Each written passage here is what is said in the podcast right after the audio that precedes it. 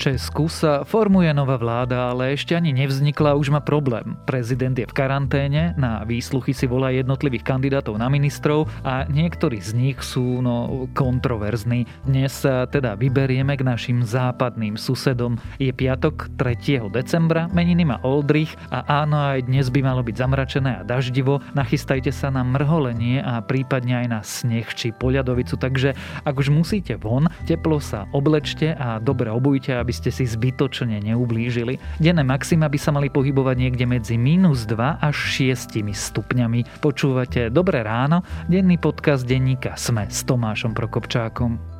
V kompóte nájdete darčeky naozaj pre každého. Pre starých fotrov aj staré mačere, hubárov a hubárky, turistov aj turistky, dievčatá aj chlapcov, povalačov aj povalačky, psičkov aj mačičky, cestárov aj cestárky, krovky i kroviakov, Čechoslovenky a Čechoslovákov, železničiarky i železničiarov. Darčeky pre všetkých menovaných a menované i nemenovaných a nemenované nájdete na troch adresách kompot.sk, Laurinská 19 a Borimol v Bratislave. Odveste si stromček na darčeku a užite si skvelú zimu s novým Hyundai Tucson. Obľúbené SUV ponúka najlepšiu bezpečnosť v triede, 620-litrový kufor či veľkú obrazovku. Rozžiarte si Vianoce s výnimočnými svetlami v tvare anielských krídel. V Autopolis Bratislava máme modely Tucson i hneď k odberu. Pre viac informácií a online predaj kliknite na www.autopolis.sk.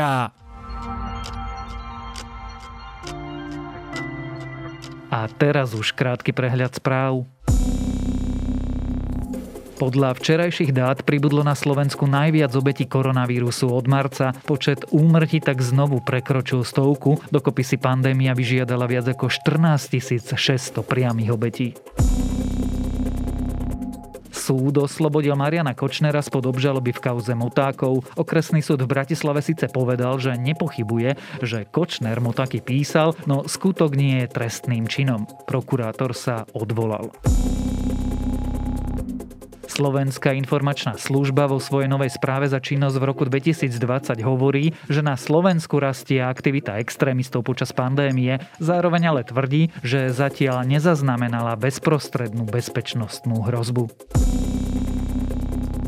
Gréci na to 60 rokov sú povinní absolvovať očkovanie proti covidu. Nový zákon schválil parlament, ak tak seniory v Grécku do 16. januára nespravia, každý mesiac budú platiť pokutu 100 eur. Grécko tvrdí, že dôvodom sú fakty, 9 z 10 obetí covidu v krajine sú ľudia nad 60 rokov. Zomrel legendárny český cestovateľ Miroslav Zikmund. Včera o tom s odvolaním sa na jeho rodinu informoval Český rozhlas. Zikmund sa dožil 102 rokov. Ak vás správy zaujali, viac nových nájdete na webe Deníka Sme alebo v aplikácii Deníka Sme.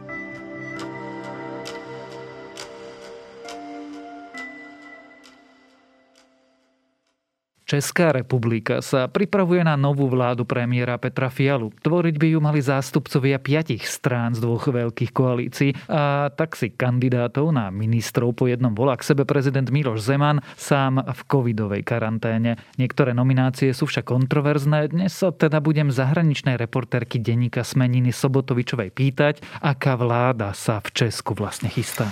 Dolán Petr Fiala přijel po desáté dopoledne ještě jako kandidát na premiéra. Už ale spod podstami hradní stráže. Za necelou hodinu ho prezident jmenoval premiérem. Samotný akce kvůli prezidentově nákaze covidem uskutečnil za přísných hygienických opatření. Jmenovací dekret podepsal prezident už včera a dokument byl dezinfikován. Oba politici byli sice v jedné místnosti, dělila je ale průhledná stěna. Všichni účastníci navíc museli mít respirátor nejvyšší ochranné třídy.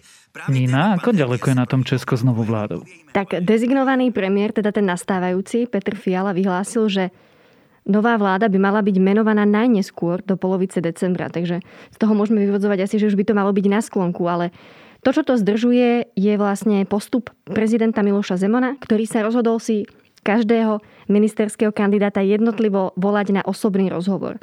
Takto vlastne potrebuje udeliť audiencie 17 kandidátom, pretože toľko členov bude mať Fialov kabinet vlastne bez neho, pretože s premiérom sa už prezident stretol a už ho aj menoval do tejto funkcie. A zatiaľ sa vlastne, ako sa my rozprávame vo štvrtok podvečer, keď nahrávame podcast, tak zatiaľ sa prezident stretol iba so siedmimi kandidátmi. A ono určite nie je zanedbateľný fakt, že prezident Miloš Zeman je aktuálne COVID pozitívny, takže tých kandidátov aj príjma za pomerne neštandardných okolností, keď ho vždy personál v skafandroch privezie vlastne do takého boxu z plexiskla, aby na seba s tým kandidátom videli a takto spolu vlastne debatujú. Ja nechcem byť veľmi impertinentný, ale ono je to taký zvláštny pohľad, keď sa na to človek pozerá, ako v tom salóniku sedí ten kandidát na budúceho ministra s mikrofónom a potom je tam vlastne sklenené ani neviem, ako to nazvať. Ono vyvoláva to tie otázky, že prečo si nezvoliť jednoduchšiu cestu pre oboch, povedzme, a ne, nezvoliť nejaký videokonferenčný hovor napríklad, ale Takto sa prezident rozhodol a evidentne to všetci kandidáti sú ochotní proste posluchnúť.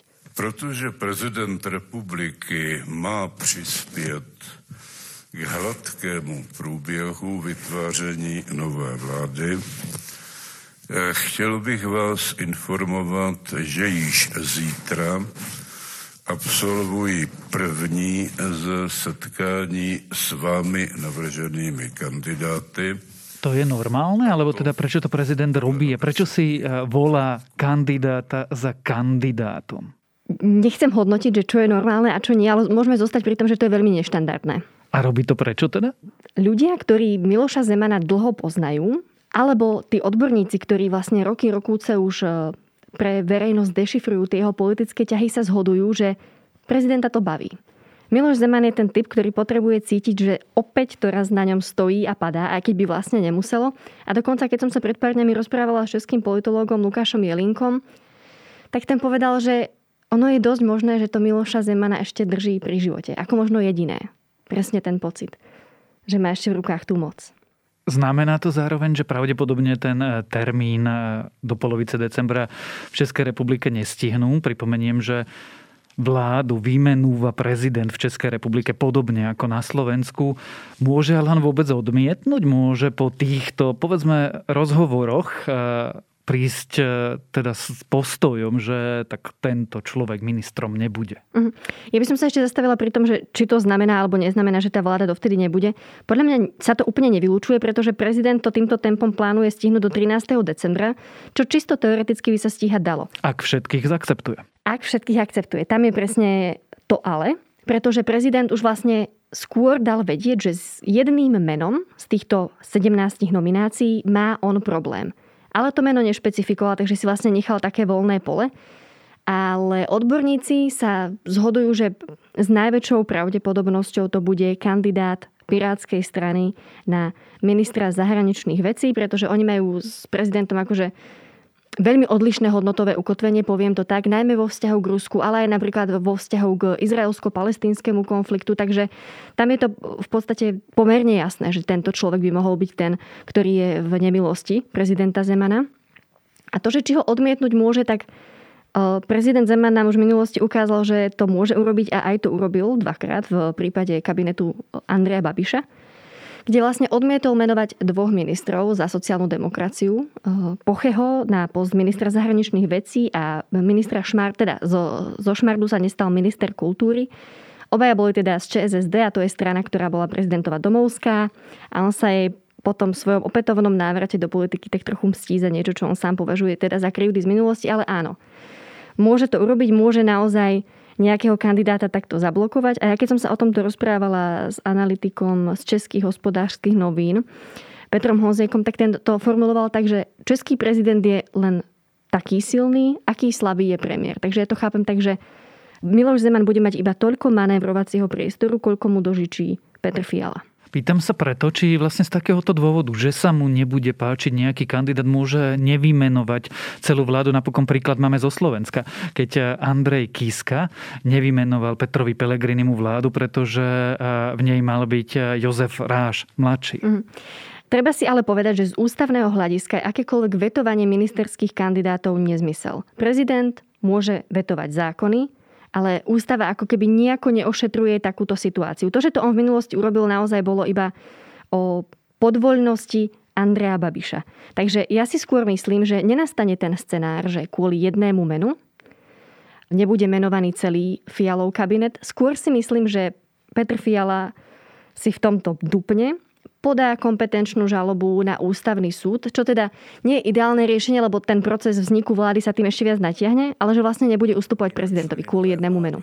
Jsem přesvědčen, že brzy budeme mít vládu, která bude silná a stabilní.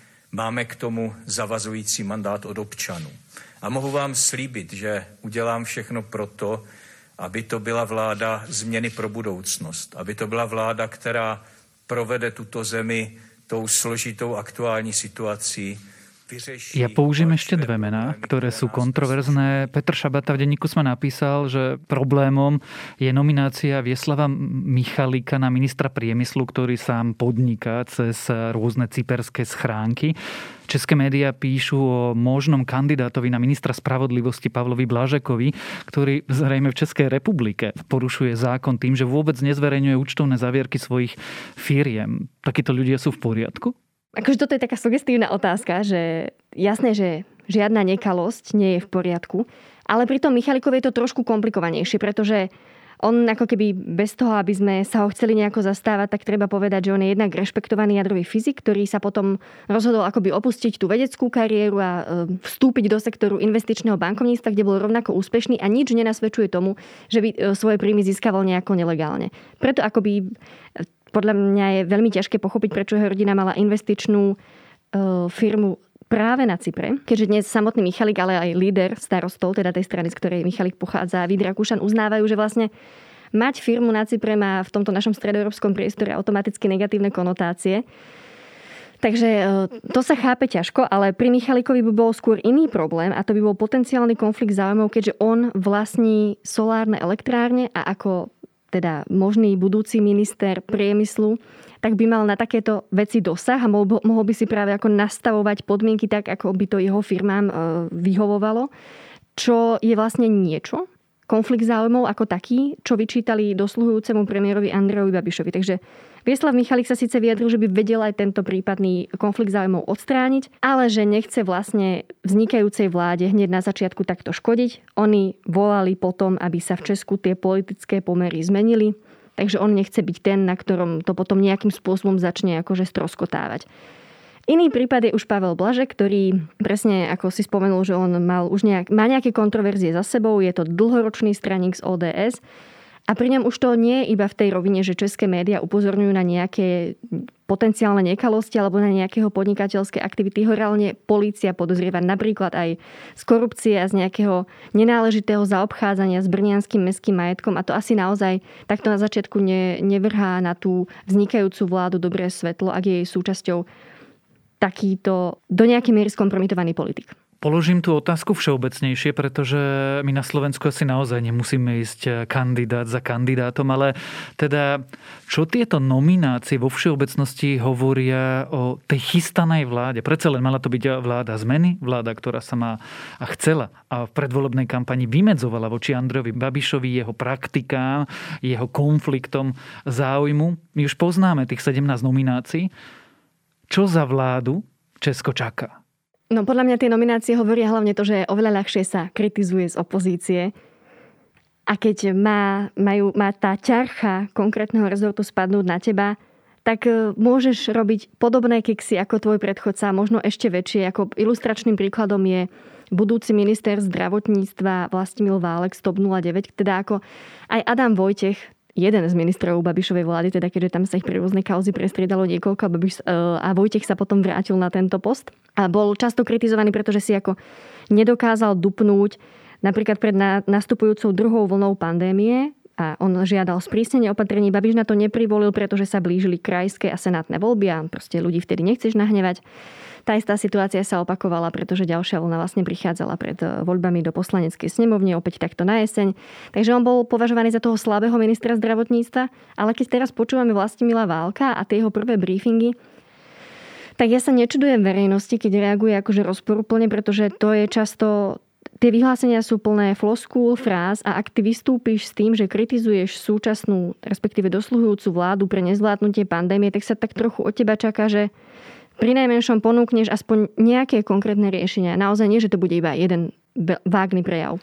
A ponúkajú tie konkrétne riešenia? Predsa len jedna z kritik je, že Slovensko je na tom najhoršie na svete a Česká republika sa nás rozhodla podľa všetkého predbehnúť. Tá nová vláda v Českej republike plánuje robiť s pandémiou čo presne? No, to je ťažké povedať. Ako sme čakali na nejaké konkrétne riešenia, tak oni úplne nezaznievajú. Respektíve sa dosť točíme v kruhu toho, že komentujeme opatrenia, ktoré sú aktuálne platné, ako by sa s nimi mohlo manipulovať do budúcna, ale nejaký akože jednoznačný scenár alebo vízia, že ideme to celé prekopať, e, tak nič také sme nepočuli. Položím tú otázku inak. Aké sú nálady v Českej republike, keď e, vidia vlastne formujúci sa kabinet Petra Fialu? Myslím si, že tým, že mnohé tie mená ministerských kandidátov nie sú širokej verejnosti až tak známe, tej slovenskej ešte menej, tak nevyvolávajú možno až také veľké kontroverzie. Skôr si myslím, že problém do budúcna bude tkvieť v tom, ako veľa hlasov v týchto voľbách do snemovne prepadlo. A to bude vlastne ako keby vyvolávať potom nejaké potenciálne negatívne nálady, lebo reálne tak veľa strán skončilo pod tou hranicou, že prepadlo vlastne viac než milión hlasov. A to budú presne tí, e, kde podľa mňa sa bude začínať tá revolta voči akýmkoľvek plánom a, a opatreniam a postupom súčasného, teda toho nového kabinetu. Môže sa toto napätie, tieto prepadnuté hlasy nejakým spôsobom prejavovať na tom vládnutí? U nás zase paralela so Slovenskom vidíme, že aj niektoré vládne strany sa chcú zapáčiť akoby tej e, širokej mase. V Českej republike máme reálne 5 koalíciu. Ako to zvládnu? Ťažko hodnotiť, na toto si vôbec netrúfam, že či tam bude možné vidieť nejaké paralely so Slovenskom. Ja celkovo si mám o českej politike asi trochu vyššiu mienku v tom zmysle, že tam na tých politikoch, minimálne na tých, ktorí sa tomu venujú dlhšie alebo vychádzajú proste z nejakých ako regionálnych skúseností, povedzme, tak oni si naozaj, oni si ctia to politické remeslo. Tam je vidno, že sa naozaj každý mesiac nerozhodujú podľa nového prieskumu. Ak som hodnotovo pravičiar, tak na tom stávam všetku svoju agendu, svoj program. Keď sa spájam do koalície s niekým, koho moja členská základňa, volická základňa nie úplne pripúšťa ako potenciálneho partnera, tak im vysvetľujem, že prečo, v čom budeme naozaj hľadať kompromisy. Akože tam v tom remeselnom prevedení politiky sú oveľa ďalej. A tie nálady a tie nespokojené hlasy sa, neviem, či prejavia priamo na vládnuti, či tomu bude tej akože okamžitej kritike až tak veľmi podliehať nový kabinet. Skôr si myslím, že sa to môže prejaviť na prezidentských voľbách, ktoré čakajú Česko v roku 2023. Vlastne e, Milošovi Zemanovi končí prezidentský, sa končí prezidentský mandát. A Andrej Babiš sa netají tým, že by na tento post chcel kandidovať. Pýtam sa preto, že ten rozptyl tých strán tej vládnej koalície veľmi veľký. ODS je napríklad tradičná stredopravá strana, ktorá má ale konzervatívne krídlo. Naopak e, Piráti, ktorých e, výbušný potenciál je už len v tom, že má až štyroch poslancov. A má zase krídlo, ktoré je až e, povedzme anarchomarxistické to ako zvládnu? Tak nikto nehovorí, že to budú mať jednoduché, oni sami vedia, že to tak nebude. A od začiatku vlastne, keď sa polemizovalo o tom, že kde môžu, kde budú proste tie trecie plochy, tak sa predpokladalo presne, že to bude takéto konzervatívne krídlo ODSky. A tá časť Pirátov, áno, pri štyroch poslancoch a trochu ministroch, e, to je asi ťažko hovoriť o nejakej časti. Ale asi bude dochádzať k nejakým sporom a je dosť možné, že pre tú početnú prevahu bude vo výhode ODS a Piráti budú musieť robiť nejaké kompromisy a to im môže vyčítať ich členská základňa, takže e, ja by som si teraz napríklad ani netrúfla staviť na to, že či Piráti vydržia v tejto vláde do konca jej funkčného obdobia. To by bola moja logická ďalšia otázka, pretože práve zo Slovenska vidíme, že vládna koalícia sa zaoberá najmä sama sebou. Či nás podobný scenár nečaká aj v Českej republike? Napríklad teraz, už len pri tých nomináciách to trošku vidíme, že presne ako sa stretávame s tým, že tá koalícia presne vyhodnocuje jednotlivých kandidátov, všetci majú takú potrebu sa k tomu nejako vyjadrovať, takže na verejnosť to asi presne, presne v tej zhoršujúcej sa pandemickej situácii asi nepôsobí úplne upokojujúco a skôr to, ak by takéto veci mali pokračovať aj počas vládnutia, tak to bude určite voličov skôr obťažovať, než naopak. Ale uvidíme, no, tak budú potrebovať teraz čas aby ukázali, že či e, budú čeliť podobným problémom ako slovenská koalícia, alebo či budú zvládať primárne riešiť e, aktuálne problémy. A ja si skôr myslím, že tých problémov bude v Česku na stole toľko, že nebudú mať až toľko času zaoberať sa sami sebou. Tým nemyslím, že na Slovensku je tých problémov menej, ale v Česku napríklad majú viaceré vyslovene tak akože môžu mať politické riešenie. Pandémia je iba jedným z nich. Oni tam teraz majú vážnu energetickú krízu, pretože tie ceny energii rastú raketovo. To na Slovensku je trochu iný prípad predsa len, pretože tam v Česku je ten energetický trh trochu inak diverzifikovaný, takže naozaj je tam veľa tých malých dodávateľov, sekundárnych kadejakých, takže podľa mňa vládu Petra Fialu čaká veľa víziev na to, aby popri tom stíhali nejak veľa takýchto ješitných partí si rozohrávať. Sám jsem tuto funkci vykonával kdysi dávno, po čtyři roky a řídil jsem se přitom dvěma zásadami. Vážit si lidí, kteří v životě něco dokázali a nevážit si žvanilů, za nimiž není viditelná práce, ale kteří za to radí druhým, jak oni mají pracovat. Moja záverečná otázka je vlastne osobná na teba.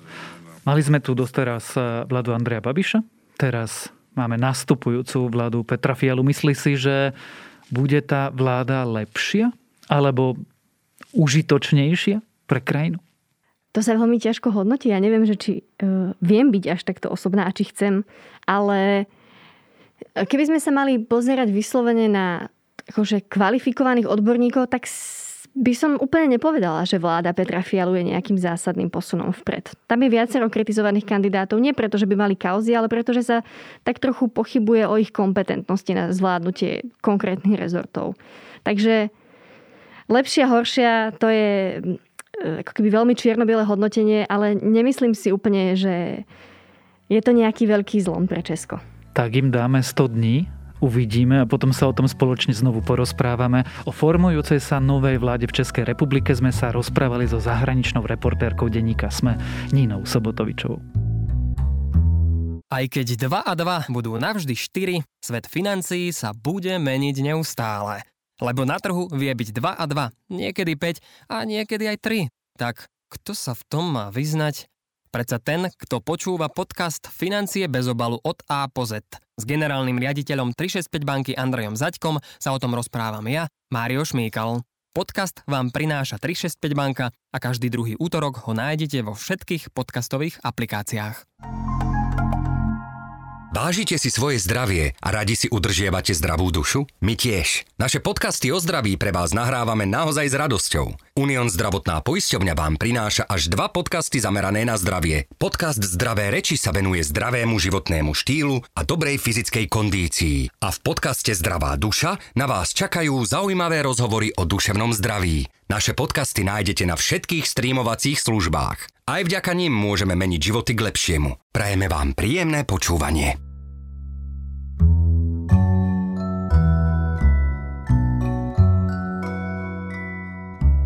Ak bolo 20. storočie príbehom pomalého víťazstva liberálnej demokracie nad komunizmom, fašizmom či šíriacim sa nacionalizmom, 21. storočie, aspoň zatiaľ sa tak zdá, je príbehom presného opaku. Takýmito slovami opisuje magazín The Atlantic svoju decembrovú nosnú tému o tom, ako zlí chlapci vyhrávajú. Je to ťaživé, desivé a náročné čítanie, ale dnes ho odporúčam a potom si na víkend nachystajte radšej nejakú ľahšiu knihu a to je na dnes všetko. Dávajte na seba pozor. Počúvali ste Dobré ráno, denný podcast denníka Sme s Tomášom Prokopčákom. Dobré ráno okrem mňa moderujú aj Nikola Šulíková Bajánova, Zuzana Kovačič-Hanzelová a Jana Maťková. Na produkcii sa podielajú Kristýna Janščová, Adam Blaško a Viktor Hlavatovič. A keďže dnes piatok, pripomínam, že dnes vychádzajú aj nové epizódy podcastov Piatoček, TFM a Zblízka, zajtra vyjde nový klik a v nedelu Dejiny.